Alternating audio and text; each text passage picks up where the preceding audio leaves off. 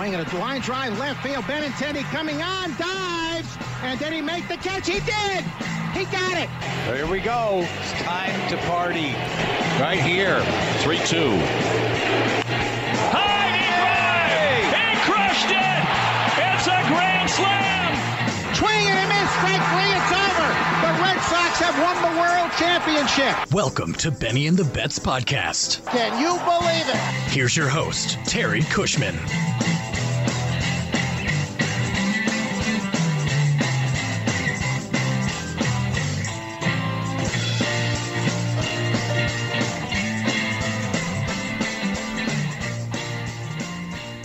Hello, everyone, and welcome to another playoff edition of the Benny and the Bets podcast. Going to be reviewing very briefly all four divisional league uh, series, and then once we get through those, we will preview the National League Championship Series as well as the American League Championship Series. And then uh, I don't have a date yet, but late this coming week or maybe early the following week, we'll uh, whenever the series wraps, we'll review those and and uh, talk about the World Series. So, joining me tonight, Charlie Smith, Jason Kelly. How are you, gentlemen? Doing great. Yeah, I'm pretty good. I'm I'm still on a high from seeing that final score last night from the Yankees game, so I am still enjoying that.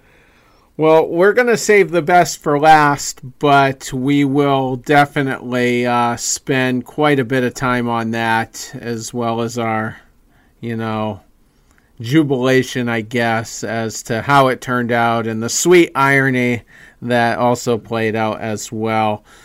But I guess getting right into it, we'll uh, we'll start with the National League side, the Braves and the Marlins. I thought it would be a little bit more of a competitive series, but the Braves kind of ran the table uh, with basically three games to nothing. The middle game, uh, game two, was a bit of a pitcher's duel and was probably the the best of them all. But Charlie, go ahead. What were your thoughts on that series? Um, it was it was very clearly, um, I mean, a sign of a team that had uh, nothing but firepower in both the the rotation and on offense.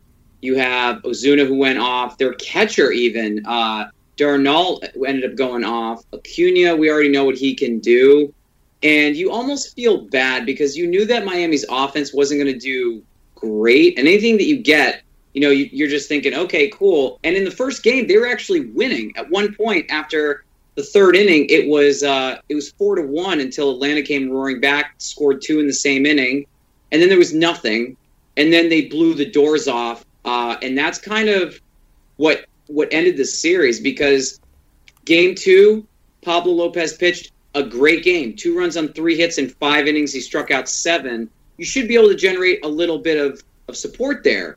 Only problem is you're facing Anderson, who allowed three hits, struck out eight and it was just blowout city. Uh, nothing worked for them.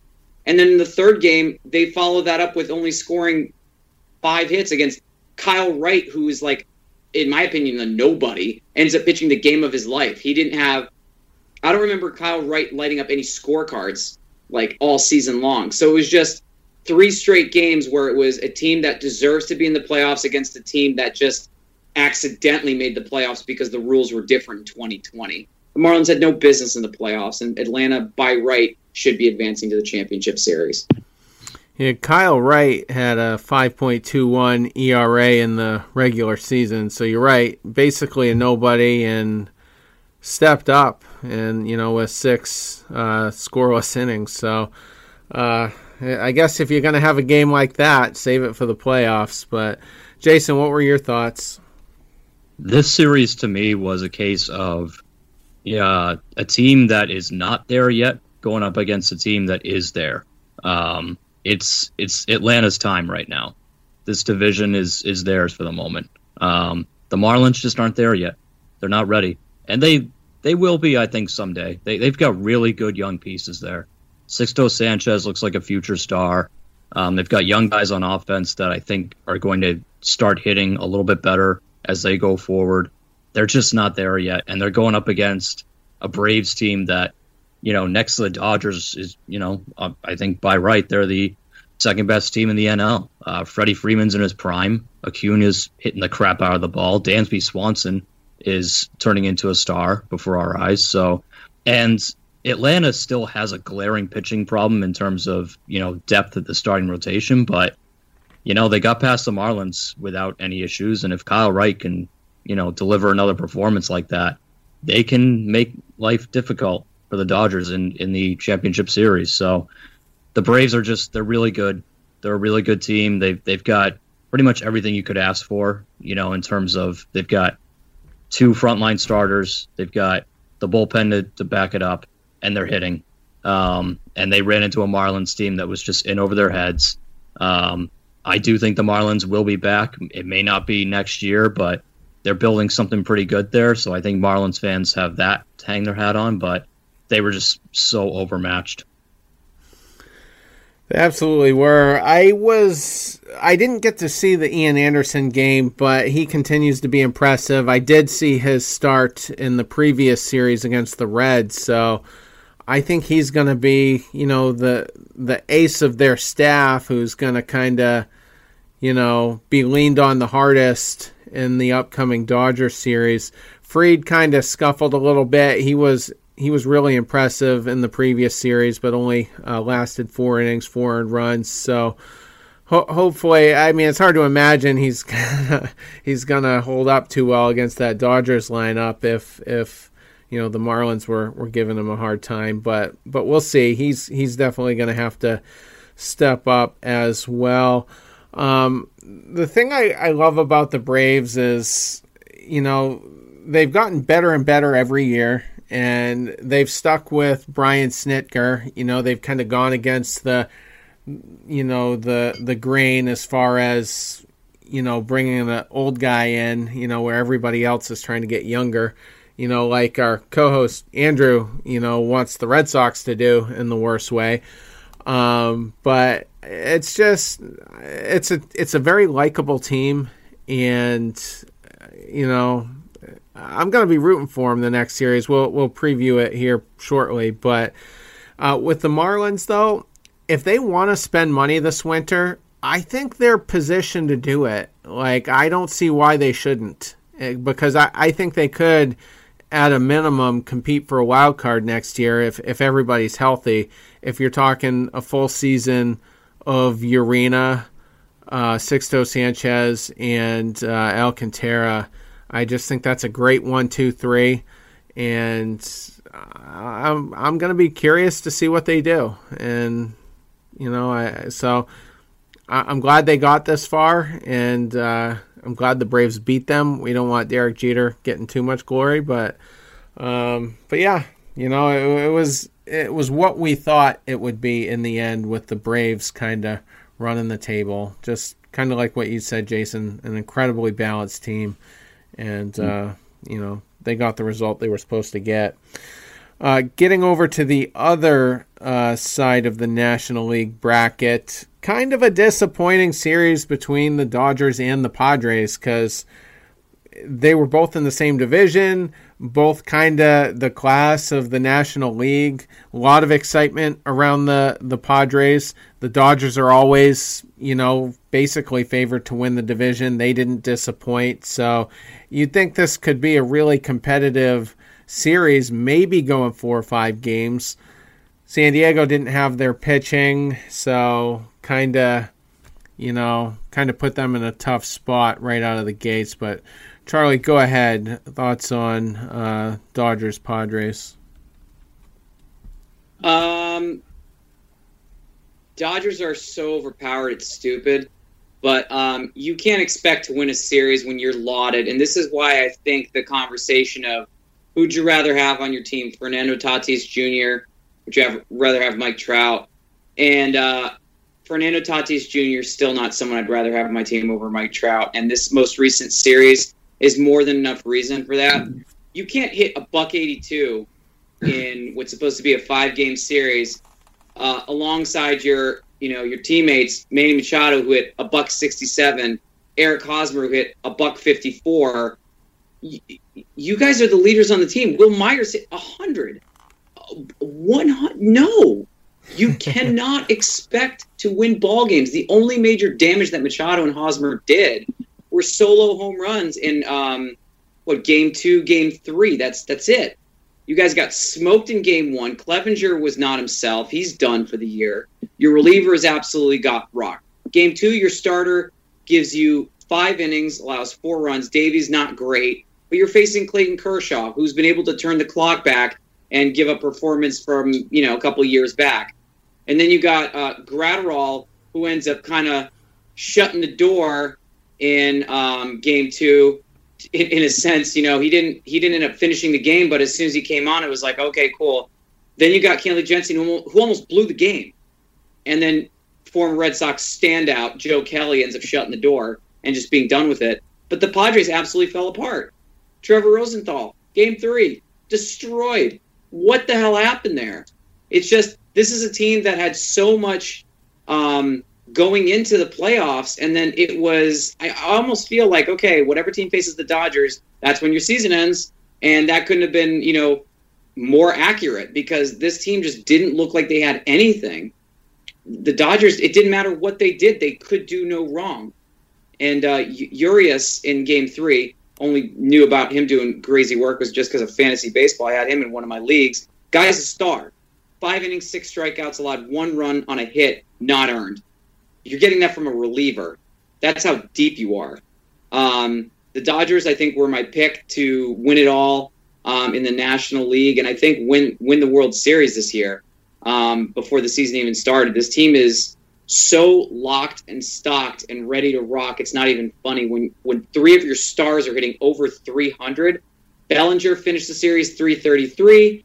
Uh, or he's hitting 333. Betts the same thing. Seager's hitting 364. Oh yeah, and your catcher's hitting 455. Like, I mean, really? Your your pitching would have to be superb. And if you have to compare Dodgers to San Diego, the Dodgers have better hitting because you have rookies that are not proven, don't have playoff experience, and then pitching, you have pitchers that have extensive playoff experience against a bunch of guys that are like, oh wow, cool. This this is this is what it would feel like to pitch in the playoffs and whatnot. Interesting. This is going to be this is going to be fun until you guys lose three in a row. So disappointing. Uh, doesn't really quite say it. I thought this was going to go five. To say that it, it, didn't even go four, they couldn't even take one game. This is a, a significant disappointment and one of the probably most underwhelming performances for any of the teams in 2020. Yeah, this was um, disappointing to say the least because it looked like San Diego had really announced their arrival. You know, like all the all the years of waiting and building and drafting, uh, it looks like it finally paid off. And you know, it's here we are. We've got Machado, Tatis, all these guys. We're ready to go, and they just got trucked. They they ran into uh, the best team in the league, and they went down without a whimper. I mean, it, it was just uh, th- this wasn't close. And Slam Diego, boy, that went away real fast because they just forgot how to hit. I mean, and granted, yeah, the Dodgers have great pitching, so you know they'll do that to a lot of teams. But to San Diego, for for them to just completely fold like that was surprising to me. And and I think when you look at this team, it's still a team that has a lot of grow it has a lot of growing up to do. Um, Fernando Tatis Jr. is a phenomenal player, and he's going to be really good for a long time. But he's got some growing up to do. You know, I think they all do. Um, and it's a little bit worrying when the supposed veteran leader of your team is a guy Manny Machado who once again had his classic meltdown uh, in this series because God forbid someone struck him out and pimped him a little bit, and so Machado lost his mind, and you know because that's kind of what he does. He's just kind of a loser player who, you know, when things are going well, he's, you know, you don't hear his name, but then his team's losing and he's not performing well and he gets frustrated, then he, you know, rips off his helmet. He's he's throwing, you know, slurs into the other dugout. Like I I worry about the future of San Diego if they really do believe that like Manny Machado was the guy that's you know the veteran leader of that team because you know that's where Tatis is going to take his cues from. That's where guys like Trent Grisham are going to take their cues from. So is this San Diego team going to become one of these that's talented but just can't figure out how to play? You know, and, and they're they can't play maturely. And so yeah, they'll beat up on the bad teams, but when they run into a professional outfit like the Dodgers, they're going to get smoked. I certainly hope not. Um, I want San Diego to keep getting better. I want their pitching to get better for next year, and I want them to make another run because I think a Padres Dodgers rivalry for the next couple of years would be awesome for that division. So I hope this isn't the last of the Padres that that we see. I hope they come back next year and they're even better, and maybe they grow up a little bit and they figure it out. Um, as for the Dodgers, they're a wagon. That team's such a wagon, and there's not a single guy in that lineup who's not per- performing. Maybe Justin Turner, but you can always count on him to get that have that one good game. You know, so if you're the Dodgers, you're just kind of cruising right now. And granted, Atlanta's going to be a tough matchup for them, but they're such a wagon; it's ridiculous.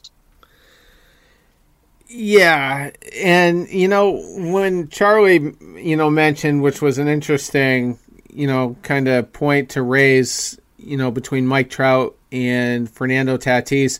I think from this day forward, I think Tatis is going to probably have shinier stats. However, I don't know Tatis's character. You know, if things do get toxic, like Jason, where you mentioned the you know the Machado influence, I could see. I could see Tatis possibly being a diva, and for that reason, I would still take Mike Trout 100 times out of 100 because I know I'm getting a classy guy who's still going to give it his all and, and still be a perennial all star. So, definitely, I would take Trout as well as far as this series, you know, not being competitive, being really underwhelming, I mean the the Padres only got one inning out of Mike Clevinger, who had an elbow sprain. I assumed his season was done. When you hear that, you're out half a season or you're having Tommy John. And I was kind of surprised they brought him back because I said on a previous show, yeah, he's done. Don't don't even count on him. They brought him back. He lasted 26 pitches in the first inning and was basically done for the season at that point. And they, they essentially said as much. So kind of disappointing there, uh, you know, only getting an inning out of him where it was such a big trade.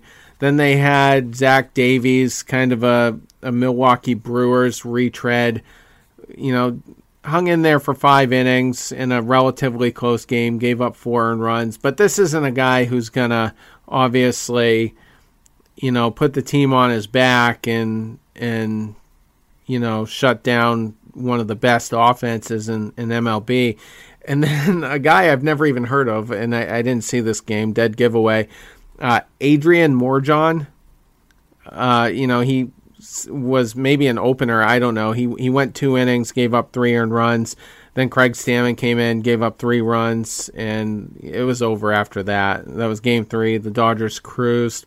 Julio Urias, like Charlie said, five innings, uh, didn't give up an earned run, uh, only one hit, just extremely dominant, you know, for you know middle inning relief. So um, Dodgers just head and shoulders better this series. You know, had more guns and hopefully, you know, for the sake of you know Major League Baseball, the the Padres get it together next year because, like I said on a previous show, this is going to be the premier rivalry in, MLB for the better part of the next decade. You know, because the Red Sox and Yankees, they're not gonna they're not gonna peak together at the same time as far as their roster talent goes. You know, one team's going to be on the upswing, one team's going to be on the downswing. So I think that's going to be the rivalry going forward, but not shocked at all that the Dodgers, um, you know, swept them. Uh, getting over to the American League side of the bracket, uh, we'll get into the Astros um, A's series. I wrote Rays on my paperwork. almost had a Ron Burgundy moment. Wrote, read what was on the teleprompter.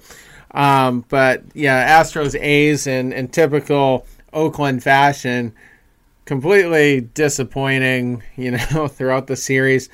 The Astros, you, you would just never know that they had a, a tough season with a losing record coming into the playoffs because they look fairly decent, you know, at least offensively, because they didn't have that throughout the uh, regular season. But Charlie, go ahead. Um, I hate the Astros. You know, I God, it, it's it, this is really hard because I've I've been against the Astros and I will continue to be against the Astros even the next series just out of spite at this point. Um, I think this team all of a sudden can perform during the playoffs. It makes no sense. Half these guys during the regular season did not do damage. They didn't do a damn thing. But all of a sudden now, it's like the bats are waking up. Each game that the Houston Astros won, um, games one, two, and four, they had at least one player on their team with multiple home runs. That's hard. You gave up multiple home runs to a single player in three games in your division series. I'm sorry, but uh, that's not going to cut it. And against a team as high octane as Houston is as far as offense goes, if your offense isn't going to do the same kind of thing, your pitching has got to be stellar. And your pitching was anything but. You gave up 10 runs in the first game, you give up 11 runs in the fourth game. Uh, you're not going to win that those games. You're just not. Um, if you look at both lineups as far as offense goes, you're already down a major chip. You guys have no superstar third baseman. And yeah, Pinder is covering over at third and whatnot, but are you really going to put all of your eggs in that basket over Chapman? I don't think so. So already the Athletics were down a major piece in the puzzle. Um, Houston was able to kind of retool and reassess their their situation. Game two, I thought was one that they they should have had. Um, Manaea was pitching, and I thought, okay, let's let's hope that it gets better. Um, Zeus Luzardo ended up pitching the third ones. They they ended up barely getting that one, but they scored nine runs. Houston still was able to score seven. I mean, you you can't live on that if if your team is if your team's giving up nine, ten runs a game. You you can't do that. Houston was able to score seven or more three times in that series. Oakland scored six five, uh, sorry six two nine, and then six again against a team that's going to blow them out in offense. I mean, dude, you're not going to win a series when you got players in the top of the lineup. You got Springer hitting almost 400, Altuve hit 400, Bregman hit 400, Brantley at 368, Tucker hit 412, Correa hit 500. That is literally insane. That's stupid. You you what were they expecting? Twice in that series, he had three hits and just destroyed everything that came his way. If you hit 300 in a series, you did your job. 400, congratulations. 500, I'm walking you every single time. He went three for four in the last game with five RBIs. They played four games. He had 11 runs knocked in. He averaged almost three RBIs a game. You cannot live if you are letting one player do that kind of damage. You cannot. So I'm going to hate myself for saying this. I tip my cap to Houston for being able to do this. I'm still wondering if I rewatch these games if I'm going to hear trash can banging. But uh, Oakland just not able to do it. Jason. Yeah, I think it's it's safe to say that the Carlos Correa revenge tour is in full swing now. Um, and I got a little annoyed midway through this series because I don't know if you guys saw. Josh Reddick had an exchange with uh, some MLB writer on Twitter, who he posted this this tweet about you know, oh you know the Astros locker room they're they're angry, they're motivated, they're they're pissed off at the world, and it's driving them to success. And and Reddick quote tweeted him and said, "What are you talking about? None, nobody's angry. Like, you know, nobody's saying that in the locker room. Like, where'd you hear that?" And I just kind of, I kind of rolled my eyes because I feel like that's a lie. This team's playing angry. They're playing angry. They're playing motivated. Like, just admit it, dude. You guys are pissed because everyone got on you for the cheating scandal, and you know, everyone bagged on the Astros all year and now they're going on their revenge, revenge tour. It's okay. Like it's you know you're going to the ALCS because of it. Like I I this absolutely looks like a team that's playing pissed off and motivated, and it shows in the way they're swinging the bats. And it's a good thing they're swinging the bats because their pitching is not helping them. Zack Greinke has been awful. Lance McCullers has been awful. Um, their bullpen's been good, which is probably their only saving grace because their starters just aren't cutting it. And but at the end of the day, it doesn't matter because they're they're absolutely mashing. Um, this was a big missed opportunity for Oakland, who once again just proves to still be the Oakland Athletics. You know, it doesn't matter if it's a COVID shortened season or whatever. If you the Athletics are in the playoffs, they're going to disappoint you. Um, and they did again. Just didn't hit enough. Pitching wasn't good enough. Um, this to me was, you know, they're going in there against an Astros team that just kind of barely squeaked in, and they let them get hot, and they lost. And, you know, Oakland's I don't think really had the talent to get there anyway, but big time missed opportunity with with Greinke and those guys not performing the way that they were. Um, Oakland should have been able to hit better than this. I know they don't have Chapman, but they still have Olson. They still have Laureano. They still have a pretty decent lineup, and they just didn't really do much.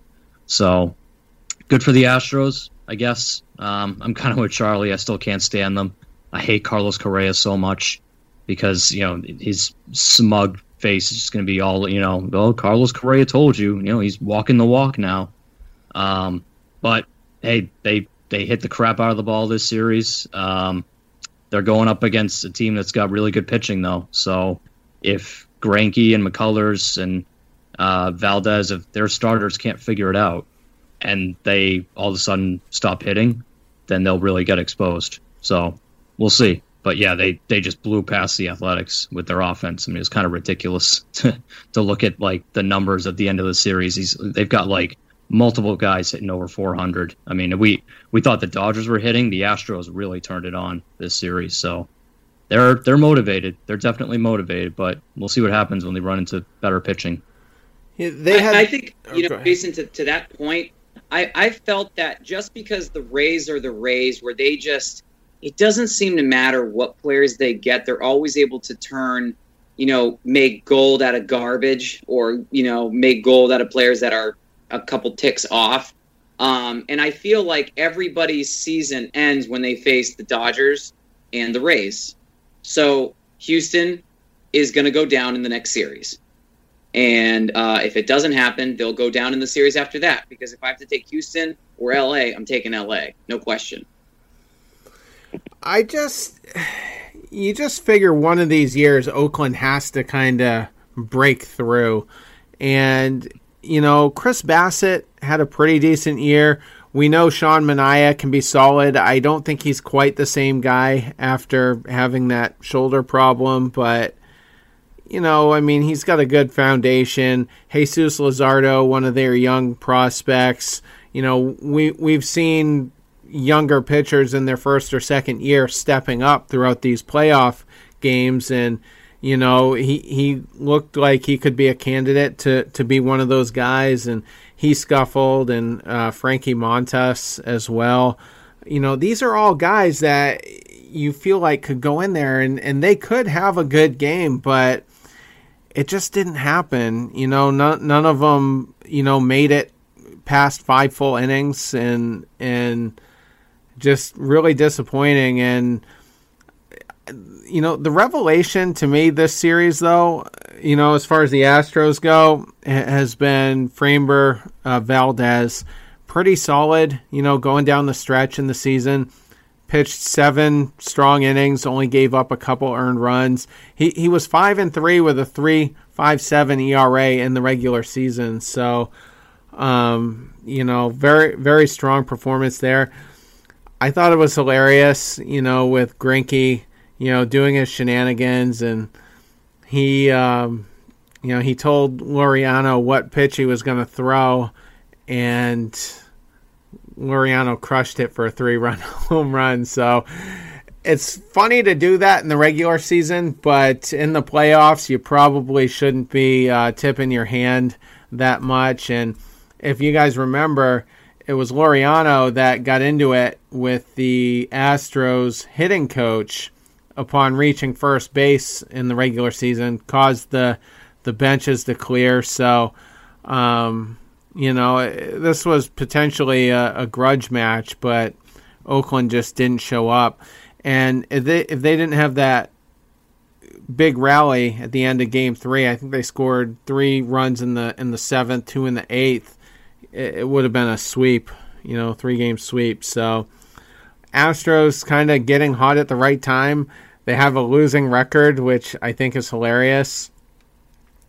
I uh, I'll I'll get more into it with them, and you know how awkward it would have been to to potentially face the Yankees. But I will say this: I'm really happy for Dusty Baker because he was looked at as a retread, and hate this Astros team all you want. I think he was the right guy to come in under these circumstances and you know get these guys eventually firing on all cylinders. And he hadn't he hadn't won a playoff series since 2003. You know, the the NLDS. I forget who they even played, and then they ended up playing the Marlins, and that that was the Bartman game. And um, so that 03, it's been 17 years since he's won a playoff series. So I'm at least happy for him. But uh, you know, if I'm an Oakland fan, I'm pretty disappointed. You know, Billy Beane, Anybody who saw Moneyball probably loves the movie. You know, I watch it at least five times every off season, and um, you know, Billy's just gonna have to, you know, maybe reimagine what he's doing out there in Oakland, and you know whether it's you know a different mindset as far as trading or maybe spending a little bit more money. I mean, it sucks they have to play in the Coliseum in a normal season with fans, you know, not showing up, but um, you know, hopefully for the sake of that market, they uh, find a way to turn it around because you know, same same old early playoff exits there. Uh, getting into finally the Yankees Rays series. Um, we all picked the the Rays to to win. Uh, you know they're the better balanced team, but you never know. Um, the Yankees have a bunch of game changers in their lineup, and and uh, it went five games. But go ahead, Charlie. Uh, I'm happy that out of all the series, this is the one that everyone pretty much called like correctly. I thought it was going to go five. Um, Gerrit Cole did what he does, and um, he did what was expected of him in both games one and game five. And uh, say what you want about Cole, but uh, when you give up a solo shot as your only hit in five and a third, you strike out nine. You've literally given your team 56% plus of a great game. Zach Britton comes in, throws another inning and a third you literally have two innings left almost of pitch. You only need two innings. That's it. It all came down to game five. Uh, I, have been huge about this team um, with the Rays. The Rays seem to have everybody's number, and people were saying, oh, the Yankees did great. The Yankees did awesome. The Yankees did great this season because they blew out the Red Sox as many times as they did. If you don't count the Red Sox games this year, correct me if I'm wrong the Red Sox and Yankees face each other. Was it 12 times this year? Uh, 10. 10 times. Okay. And we went 1 and 9 against them, correct? Against the so. Rays? Yeah. 1 and 9. Okay. So that means that against the rest of the teams, they went 24 and 26. A couple games under 500. I believe the same record as the Marlins, 29 and 31 the Yankees have been overplaying, uh, overperforming in numbers and stats uh, because they've played crap teams. I'm sorry.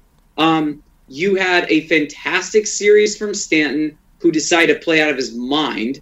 Uh, I, I, don't. I just don't get it. Like he he matched what he's done in the in the postseason with what he's done in the regular season. How do you freaking do that?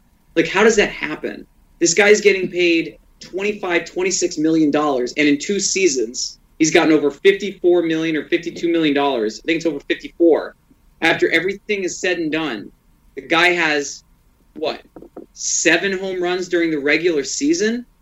He only had four this year. He had, he had 250, and then in the postseason so far, he's already had four home runs uh, against the the Rays, two against Cleveland.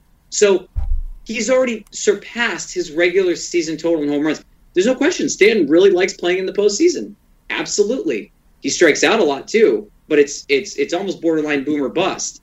Um, second game, I don't know why they only gave Garcia one inning. He gave up a solo a solo shot, and then they brought in J.A. Happ. So J.A. Happ doesn't get his start.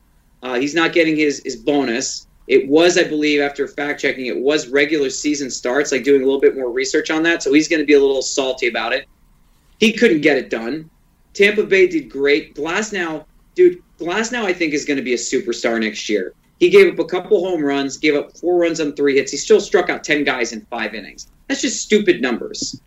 Um, looking at the third game, this is when I was like, okay, cool, this is going to go five games um, because you know you're, you can't put Cole in game four. He's going to go game five. It's gonna it's gonna go the series, and I think Cole splits in the series. If it, and that's my mindset was if Cole pitches twice, they will win one, they will lose one. I don't know how, I don't know why, but it will happen.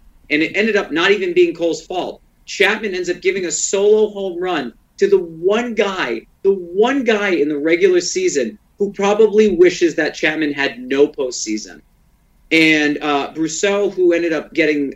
I don't, did you guys ever watch the highlight for that? This kid got headhunted not once but twice, and and Chapman and him did not. Uh, they they didn't exchange you know Christmas cards this year. Uh, or coming into this year, uh, no birthday cards, no nothing. How poetic! How poetic is it that the guy who almost got hit with 101 miles an hour, like dome shot, ends up being the one that sends the series uh, to a victory for your team, sends the Yankees, who have at this point I don't even know what their payroll is because it's so dumb, um, because of uh, all the the craziness and whatnot. This is an absolute sham. How many billions of dollars have the Yankees spent since 2000? You know, this is a team that annually spends a boatload of money. You got Gerrit Cole, who's got a $300 million deal. You got Stanton, who's finishing up his $300 million deal the year before Gerrit Cole, unless he signs his option year. Tanaka, he's just wrapped up 155 million. Like all I keep thinking of is, wow, the Yankees need to spend half a billion in a year to win, and that was in 2009 when they got CC Sabathia, AJ Burnett, Mark Teixeira, and I forget who the fourth guy was. But they just went all out, like, oh, cool, these guys are all available in free agency. We'll take all of them. And it's just, you lost to a team that has a borderline fraction. Like, I don't even, what's the payroll of the Tampa Bay Rays? I don't even know. It can't possibly be anything close to what the, uh, you know, the Yankees have. But you just got absolutely smoked. You got destroyed. How? When you I'm sorry. I don't blame Cole for this. I think you have to credit the Tampa Bay Rays for being super, just super talented, super diligent, uh, dedicated, uh, dedicated, disciplined uh, to the max. And if this goes Rays and, and Dodgers, I pray that everybody watches this series because I think more people would end up watching it if it's Houston, but for the wrong reasons. So that's that. I'll shut up now. All good. Jason, go ahead. okay, Yankees fans. I, for, for, those of you that are listening, I want you to lean in for this, and I, and I want you to listen very carefully. I told you so. I told you so. I said it on this show that the Yankees had big time problems at starting pitching.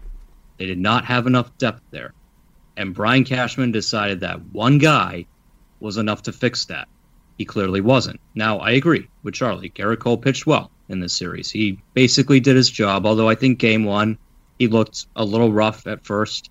Um, you know, didn't exactly look like a 350 million dollar pitcher in that game, but he still won, you know, and he, he still looks pretty good, so fine. Okay. Um, I also told you that Gary Sanchez blows, and he got benched. He's so bad that he actually got benched. Okay, so the whole Gary San- Sanchez thing has to be over for Yankees fans because he couldn't even get himself into the lineup in this series. Um, this was just, this was so classic Yankees. As Charlie said, like, oh, we got the biggest prize of the offseason. We spent all this money. Here we come. You know, once again, I think this is what year three in a row that we've been told this Yankees team with Judge and Stanton, like, look out, they're World Series favorites. No, no, couldn't get to the ALCS this time. Got stopped by the the low budget Tampa Bay Rays. Like, it's just the same song and dance with this team. You know that they'll they'll have a stretch where, like you said, they'll beat up on bad teams like the Red Sox, and everyone goes, "Oh man, watch out!" You know, and Matt Vasgersian and A Rod are screaming on the broadcast, "Oh my God, another home run for Aaron Judge, who hit 143." Um, you know, oh my God, another home run for Gio Urshela, the best third baseman in baseball. He hit 105. Um, you know, all we heard about what you know towards the end of the year was, wow, Luke Voit, he's actually going to get some some MVP votes. He hit 111. Like it, it's it was bound to happen. They ran into a team with good pitching, and they got shut down.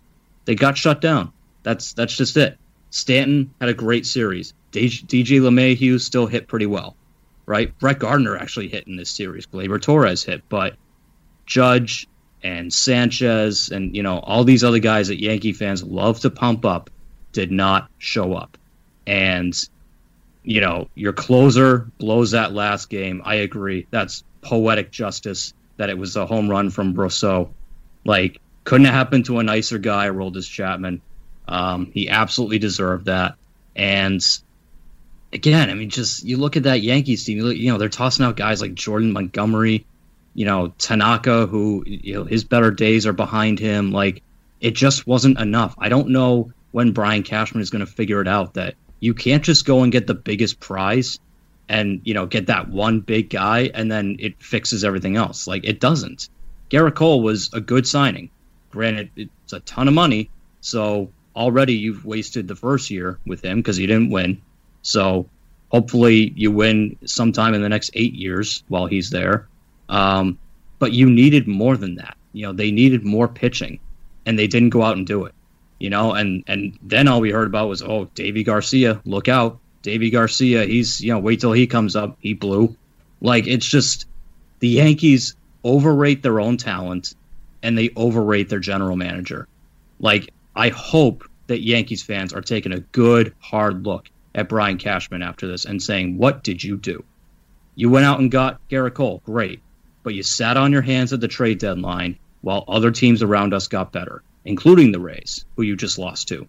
So this is now like I think it's absolutely time for Yankees fans to take a long, hard look at Brian Cashman and say, Are you really the guy that's gonna, you know, like have you sort of lost your touch here? Because I think he absolutely cost his team by not doing anything at the deadline and not going out and getting a pitcher or something like that. Because um, they, they do have a good team, they just didn't have enough. So I don't know.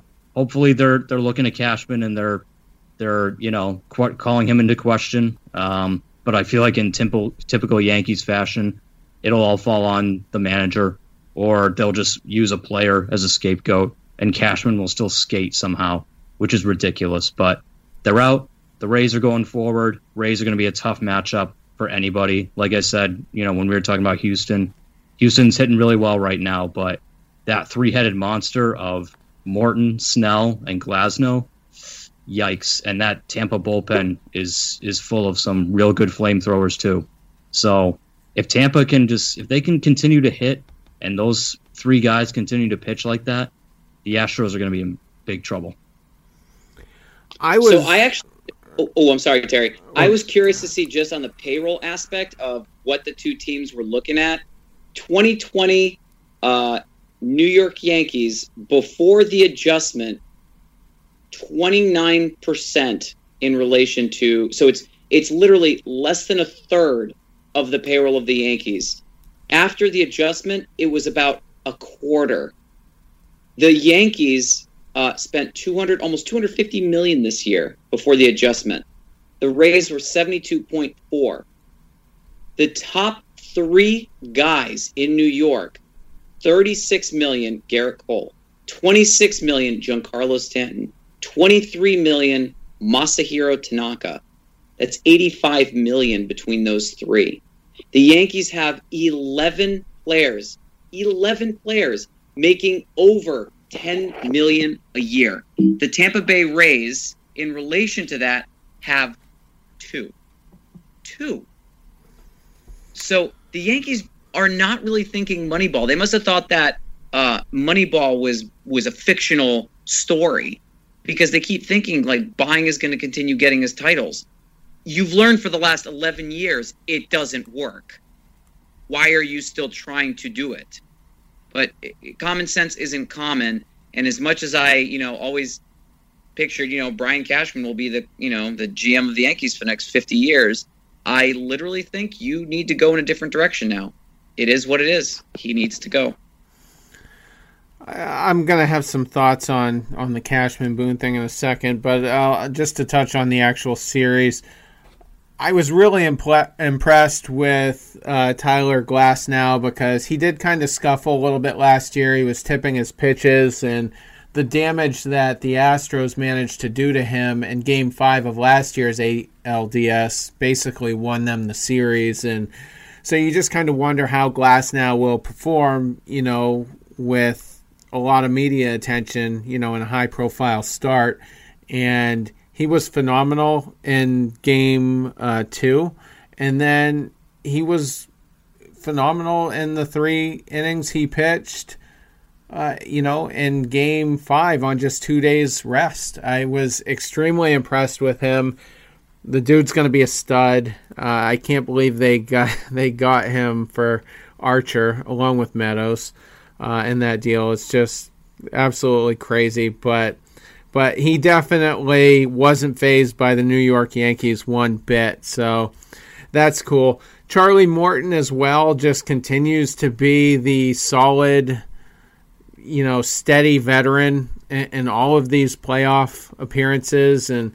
Um, you know, he, he did struggle a little bit with his command in game three, but, you know, just kind of buckled down and, uh, you know, kept the Rays in it and and you know, really, really impressive there. And and my God, that bullpen is phenomenal. You know, Kevin Cash can just do so many different things, so many different sequences with certain relievers. Um, the one I forget his name already. He uh, he pitched in like three or four straight games he always looks like he's about to have an anxiety attack. Oh, what is his name? He ended up being phenomenal down the stretch as well, especially in in the fifth game, and you know got the ball to Castillo and and uh, and then Brosseau got revenge on Chapman, like you guys said, and it's just crazy how Chapman's so good in the regular season and just coughs it up in, in a big moment. And you just wonder what his legacy is going to be in New York, you know, being the next, you know, big name closer after Mariano Rivera, you know, after the greatest of all time. Like, his legacy isn't even going to come close because he choked in, in a couple of big moments. And, yeah, so Love the Rays. Going to have more thoughts on them in a few minutes when we get to the preview. But with the Boone Cashman thing, it seems like a lot of fans on social media really want to put it on Boone.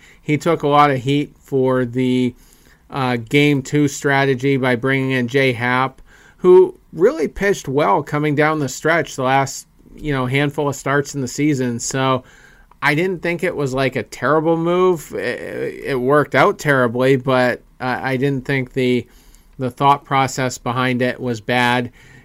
He was hoping to catch Kevin Cash with too many lefties in his lineup, and there were several lefties in the lineup, and And so Happ comes out for the second inning, and Boone was hoping to, you know, gain an advantage there, but uh, he ended up giving up, I think, five hits to lefties uh, in the three or four innings he pitched. So it backfired. But to me, the guy who has to go is is definitely Cashman.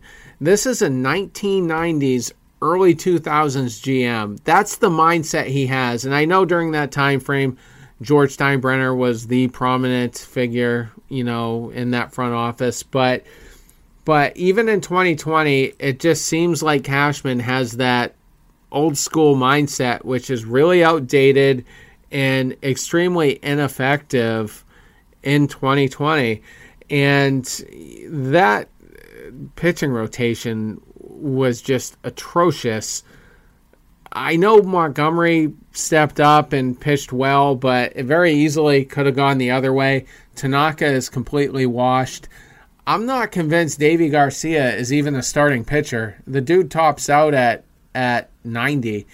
Eckersley was punking him so bad, he had to apologize the next day for it. so I just I think Garcia is better suited as a one or two inning guy. I could be wrong, but he did give up a, a solo shot in the one inning he did pitch, and I, I think he just would have got absolutely shelled if they tried to pitch him four or five innings. So the one guy that does that did pitch well was very steady, Gerrit Cole. I think he gave up one run in the second start. Um, you know, had a tough first inning with the bases loaded, but got out of it.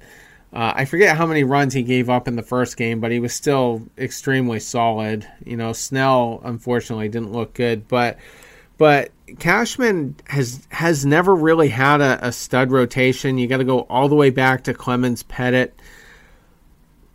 I this guy just doesn't get it, and I think losing to a team like Charlie was pointing out with with a payroll, you know, less than a third of what his is, and getting just I, I know it went five games, but they were pretty soundly beat. You know, the the Rays were better in just about every aspect, and that's embarrassing. You know, to waste all those millions of dollars to not be as good for for Cashman to have had a, a, competitive team against the Rays, he probably would have had to have spent an extra 100 million really to bring in decent players that could right this ship, you know, in 2020. So that would have been a 350 million dollar payroll. You know, he, he's not smart enough to to problem solve. You know, his solution is always to spend money and it just does not work. And I think the biggest wake up call for him will be when the Red Sox, I believe, will be at least a 90 win team next year. And uh, everybody's going to be impressed with how quickly they retooled, how they gained, you know, some pretty near major league ready prospects, how well their pitching development seems to be coming. And the Rays are still going to be good they're still going to be good. At least a 90 win team next year, barring, you know, injuries. And I think Toronto might have at least an above 500 record. I don't know if they'll compete for a wild card, but I think, you know, they've got a couple of young pitchers coming up uh, Peterson and. I forget the other one. And then they have Hyun-jin Ryu. I'm not sure if that was a good signing or not, but has pitched well at times. So if he has a solid year next year, they certainly have the offense. So I mean, I think that's going to be a semi-competitive team, and and the Orioles are just going to get better and better every year. So that's going to force Steinbrenner to take a good, long, hard look at Brian Cashman, and eventually he has to come to the conclusion that my guy is not as smart as all those other guys just in this division alone. Never mind Friedman in Los Angeles and um, you know the Houston you know organization is probably going to overcome this and continue to develop good players. The Twins are doing a great job in the regular season anyway. Um, Detroit is on the verge of competing again. I mean, Cashman isn't good, and it's just insane to me to see the Yankees fan base just be in complete denial about this, completely oblivious to to how bad he is and how flawed they are every year going into the postseason. So that's my rant. I went on a little too long, but to me, it's Cashman. Fire Boone, fine. He's not going to outmanage anyone either, but the blame ultimately goes with with Cashman. So, uh, getting back into the National League side, we'll talk about the uh, the National League Championship Series matchup real quick. Um, Braves Dodgers. Charlie, do the Braves have a chance? I think the Braves are going to make it interesting. To be completely honest, it is the Braves, but I mean, truth be told, uh, if you have to choose between, you know, honestly, if you had to choose between L.A. or Atlanta's pitching staff, who would you choose? L.A. Oh, definitely LA. Yeah. Okay. And if you had to put uh, LA against Atlanta for offense, who would you choose? Still LA. It's still LA. So LA is arguably the best team. I mean, this is what I think two out of three would say LA had the chance uh, to win it all this season just based on the fact that you add Mookie Betts to that team. You don't have Mookie Betts. I think it's a little bit of a toss up on offense. You add Mookie Betts, arguably the second or third best player in baseball as far as offense goes. I'd take Mookie Betts over Aaron Judge. I'd take him over Giancarlo Stanton. I'd take him over any other player in New York. The only other player that I would really hesitate to take uh, over him would be Mike Trout. I think Mike Trout's still the best player in baseball. It's a sham what they're doing in LA. Thank goodness the Dodgers didn't waste Mookie Betts' better years. Um, I'm going to give Atlanta two. LA will win this game in six, the series in six. Uh, reason for that being is I think there's just going to be one game where Acuna goes off, and I think there's going to be one where um, there's going to be one pitcher in Atlanta and he just stifles LA. Uh, it just one though because LA is the better team. I mean, across the board, it doesn't matter who you how you look at it. LA LA has Atlanta out of this series. So the season ends for Atlanta when uh, Game Six hits, uh, and LA takes that one out.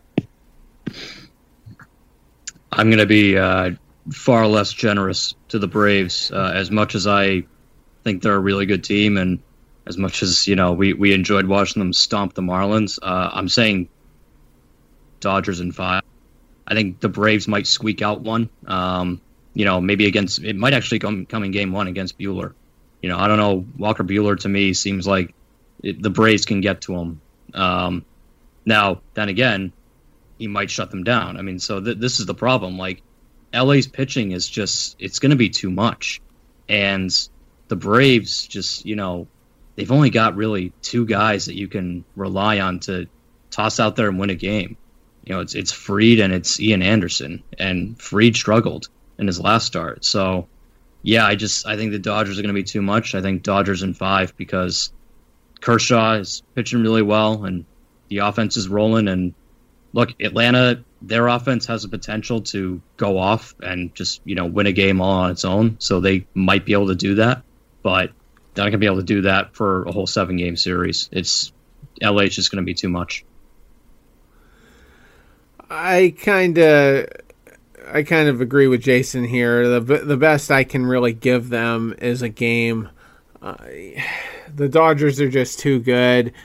If Fried pitched a little bit better in the previous series, I, I might be tempted to give uh, the Braves an extra game, but I think I think the Dodgers are going to steamroll them, and this is the first year that I can really recall that the Dodgers are the bona fide front runner to win the World Series. We knew they were going to be good in years past, but you know, we figured I thought the Red Sox and the Astros were better in 2018 and in 2017 I think the Dodgers had the best record um, you know, in the regular season. I could be wrong, but but people were just really feeling Houston, and and the, I thought they were the team of destiny that year. So this is the first year where I'm like, you know, they are the favorites, and I think they're sick of losing. I think Mookie Betts there, uh, he's a different player this postseason. He was four for 12 in the last series. Only one run batted in, but he scored four runs. Bellinger was just an absolute beast um, in, in the previous series against the Padres. Uh, either homered or, or drove in runs in, in all three games and, you know, was the MVP uh, last year. I just feel like I feel feel like he's going to be a force, and Buehler is concerning. He he doesn't quite, you know, he hasn't quite been the same guy this year, but but Kershaw's pitching fine. Uh, you know, they've got Dustin May uh, to start games. I just feel like I just feel like they're better. And and the kid that the Red Sox ended up not wanting there, um, Graterol just been phenomenal as well. And Roberts had the, the good sense to get Jansen out of the ninth inning after giving up two runs. They were up six to three going uh, into the ninth against the Padres that one game, and the Padres put up a two spot, and he, you know, Roberts got him out of there, went to Joe Kelly, um, you know, saved the game, and and so I, I, just feel like Roberts is, is in tune with, with what he has to do after facing a lot of criticism the, the previous two years. And best I can do is one game. I'll, I'll say four games to one. Uh, Dodgers. So, so, wait a minute. Did did everybody forget about my prediction of what the Red Sox final record was going to be before the season even started? Has no one been listening? You're not going to uh, be smart twice, Charlie. Uh, you know, yeah, I, have heard that before. But uh, usually it's a police officer saying that. Uh, I, will say this much: if this ends up going six, I expect an apology from both of you. okay, I'll I'll give it to you. I really will. I just yeah. I mean, if Atlanta shows up, because they, they have to be sick of losing too. I mean, this is their third straight year winning the division. And I mean, if they want it bad enough, then that's their way. They have to will their way to making this a competitive series because they they can't do it on talent alone. The Dodgers have most of the talent here, so you know look at the Rays. You know throughout Game Five uh, last night, they were hooting and hollering in the dugout all night. You know thumping their chests you could tell they wanted to win that game really bad. That has to be that has to be the Braves this whole series, and that that's what it's going to take. But if they do win two games, Charlie, I will give you an apology.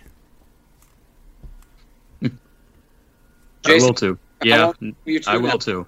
All right, if, if, it ends up being five, I will apologize to both of you. We're gonna make this fun. All right, fair enough. That's fair. Uh, getting over to the American League side now, uh, the Rays and the Astros, not quite as intense of a of a grudge match as it would have been uh, if the Yankees were there, but but the the A's did, uh, excuse me, the Rays did lose to uh, Houston last year, and you know found out about all their shadiness uh, a handful of weeks later, so. I think there still will be a revenge element here, but Charlie, go ahead. How do you see this series playing out? Uh, well, Matt Hall's not going to pitch for Houston, right? So there's no, there's no chance that any of those games could get automatically blown up. Um, yeah, Matt, I'm still thinking about you, pal.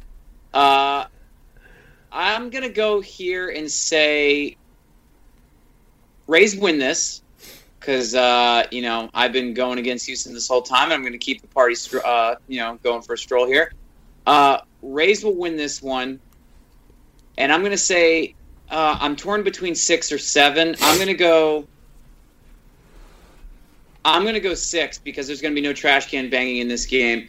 Uh, I- am going to say that um, Tampa Bay again just does what they do, and they figure out a way to get it done.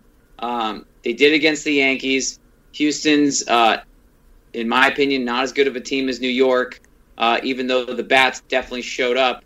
Uh, I just, uh, I'm going to say six games for Tampa Bay.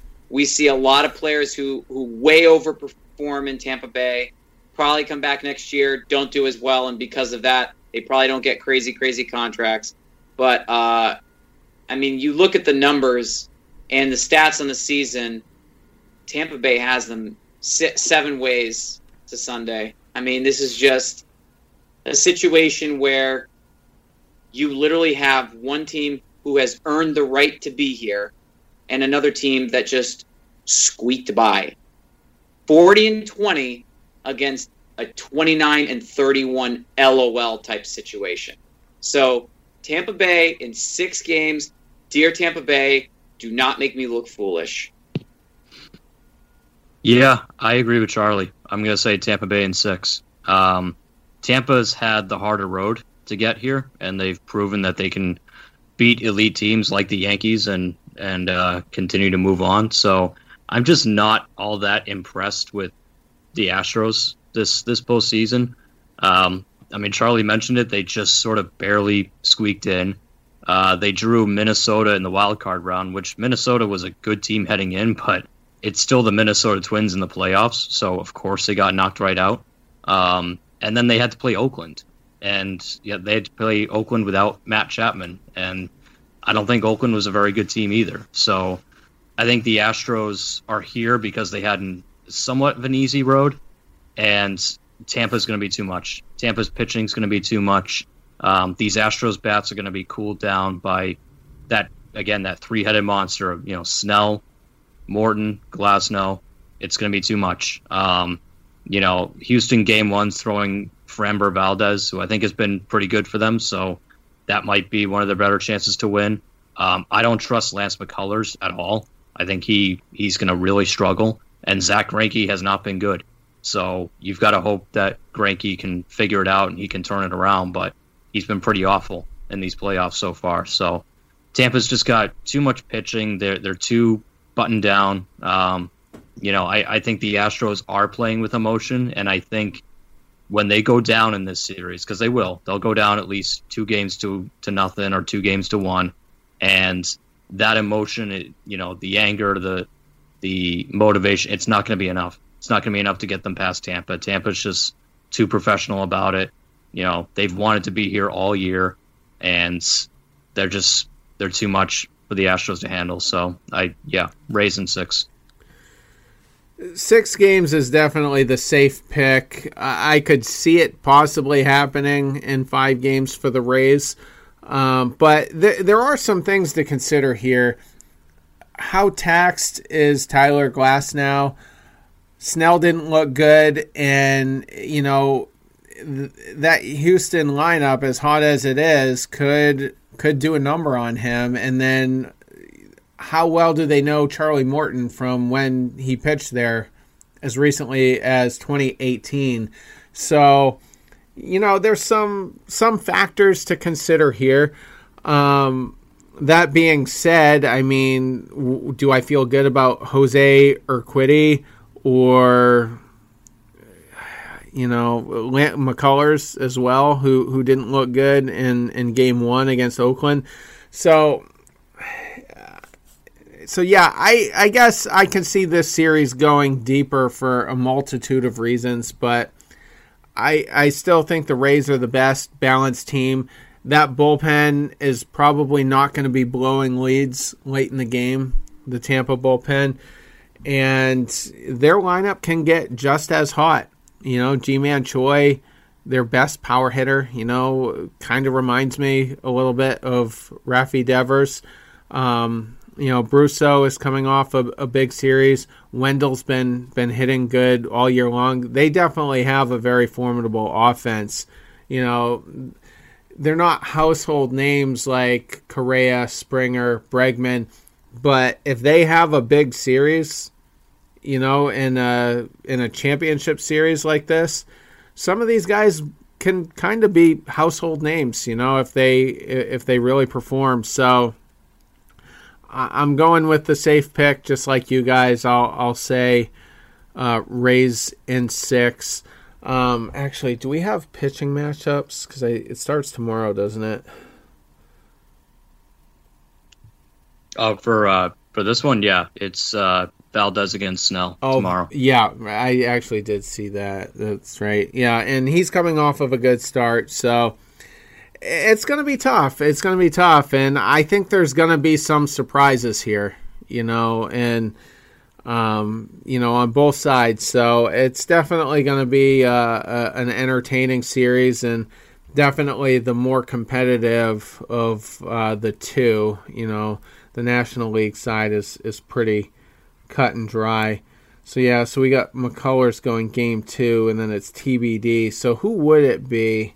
Um, probably Morton going game two, I would think. Let's see, Monday. When was let's see, game three? That was that was Wednesday night. So yeah, that would put Morton on track for for Tuesday. So I bet it goes Snell, Morton, Glasnow. Uh, and let's see, that would that would probably put Glasnow against Greinke in Game Three. So I'm surprised it's uh, not more updated than this. I mean, I can't imagine Baker's going to go to anyone else uh, in Game Three, but but yeah, nonetheless, um, four uh, excuse me, yeah, four games to two. Tampa. The Red Sox could be getting a bench coach. Uh, you know, they well, they could be getting a manager who happens to be the A's bench coach. Rays. Why do I keep saying that? all night mm-hmm. long. They're both Moneyball teams, but um, but yeah, I I think in the better the better the Rays do, I mean the the bigger the likelihood. I would say. Yeah, because at least if if the Rays really do pull this off and go all the way to the World Series, then his name will be more recognizable for maybe some people in town who still don't really know who he is. Um, you know, he'll get a lot of exposure. So yeah, it would make it more likely that the Red Sox would want to target him. It's funny because that team just gets ransacked every year. Every year, another team has openings, whether it's front office or whatever. that team is just so brilliant. Everybody wants people out of that organization. You know, Houston, the same way before the scandal. That's where the Baltimore front office came from. But, um, yeah. but yeah. Kevin, Kevin Cash is like the Andy Reid of baseball. It's just all, all of his supporting coaches end up going somewhere else. Yeah, exactly. Yeah, and there was a kind of a fun moment. I think it was Wendle was up at the plate and he he let go of the bat on a foul ball and it whizzed like right over Cash's head and Cash had to hit the deck in the in the uh, dugout and he gets up and dusts himself off, and he's like, he's like, Joey, where are your batting gloves? And just kind of laughing. And I'm like, well, I'm glad they can laugh in a in an intense game like this. But this is a team that's living in the moment. They're having a great time. The culture is extremely positive, and they have no baggage like the team they're about to face. So I'm I'm a big Rays fan. I'm not I'm not afraid to say it. For the rest of this postseason, I love Tampa, and to have a seventy something million dollar payroll team win it all, eh, you know, I mean the Yankees were a mess with their payroll. The Dodgers have a high payroll, but they have the most talent of any team. So for the for the Rays to defy everything I'm, I'm not tipping my hand as far as who I'm going to pick if the Rays do win this series and and it ends up being Rays Dodgers, but but I'm definitely rooting for Tampa this whole way, much like I did Cleveland in 2016. Didn't work out, but I, I was all about the Indians there, you know, in the month of October. But Charlie, final thoughts? Uh, Matt Hall's still a bum. Uh, the Dodgers are going to probably end up winning this World Series in seven.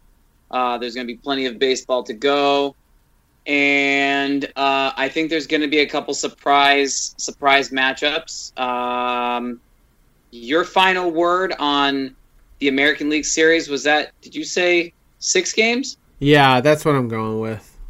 Okay, you just didn't want to apologize twice. I see. it, it- it could go five. It could go seven. I mean, like I said, that we're going to be surprised in in some way. I think by the end of it. If it goes five or seven, I'm apologizing because I think six is the number. Uh, but I will admit, if the Braves end up somehow managing to make it seven, I, I think I'm just going to apologize to myself for being foolish. Uh, but uh, yeah, no, I think it's it's uh, you know the teams that are in it. Uh, two of the teams that are in it, uh, we knew from the get go should have been in the final four. The Braves, I'm happy that they're there. The Houston Astros are the surprise. They're the Cinderella here, and I hate to say it like that, but good lord, man, these guys are just. I, I don't know, man. It, it's going to be interesting. Two fun series for sure.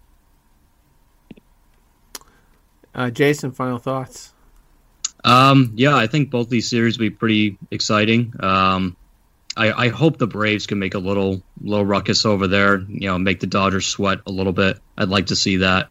Um, and my final thought is, I don't care how many hits he gets. I don't care how many home runs he hits, how many great plays he makes. I'm still glad the Red Sox traded Mookie. Me too. And you know, I, I we've pointed out that he is having a decent October. Um, no fans, so I, I don't know if that's a factor with him or not. But I, I tweeted out on on Twitter that you know I, I have mixed feelings about the Dodgers, and you know I couldn't root against them for as long as the Yankees were still in contention. You know, now that the Yankees are out of it, I, I don't have to root for the Dodgers, but I'd be conflicted if the Dodgers win because I don't want Mookie to get a ring right away. You know, after rejecting the Red Sox year after year, just to have simple conversations and and you know just kind of you know breeze into LA into a great situation. So I, while I don't want Mookie to get a ring right away, I would love it if Joe Kelly got a ring. so that's hmm. that's where the confliction comes from with me, but. Um, but yeah, so we'll we'll see what Mookie does. We're we're only halfway there, you know, two series down, two to go. So, um, yeah. All right, guys. Yeah, Uh, I fun. I don't uh, have the schedule up, but it's seven straight days. So let's see if it starts Sunday, then it must end Saturday at the latest because there's no off days. So we'll probably plan on a show uh, Saturday or Sunday night, or maybe even as early as Friday night. But we'll we'll plan that out. You know, once Wednesday or Thursday comes around, um, and uh, we'll review this series and then talk about the World Series and give our picks for that. Sounds good. Sounds good, y'all. Okay, well. good show, guys. Have a good night. All right, later.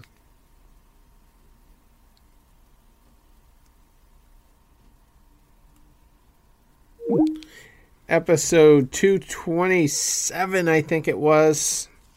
I've been better about remembering that but uh, i'm not confident that that definitely is the number but hope you guys enjoyed it. Um, you know we're enjoying the playoffs and got a couple of good matchups here uh, especially the american league side. That, that's just been a lot more fun you know the Braves and the the Dodgers have been undefeated all the way through so far. So one of them's going to have to lose three times here, but um, but the American League side is where most of the drama has been. So um, and uh, like I said, I'm getting kind of emotionally attached to that Rays team. I just I feel for them. You know, we've won our titles, and uh, one of them at their expense in, in 2013 but uh, I I don't mind uh, giving it up for uh, Tampa this year and and uh, letting them have a little bit of glory. So uh, be back with you uh, late next week, and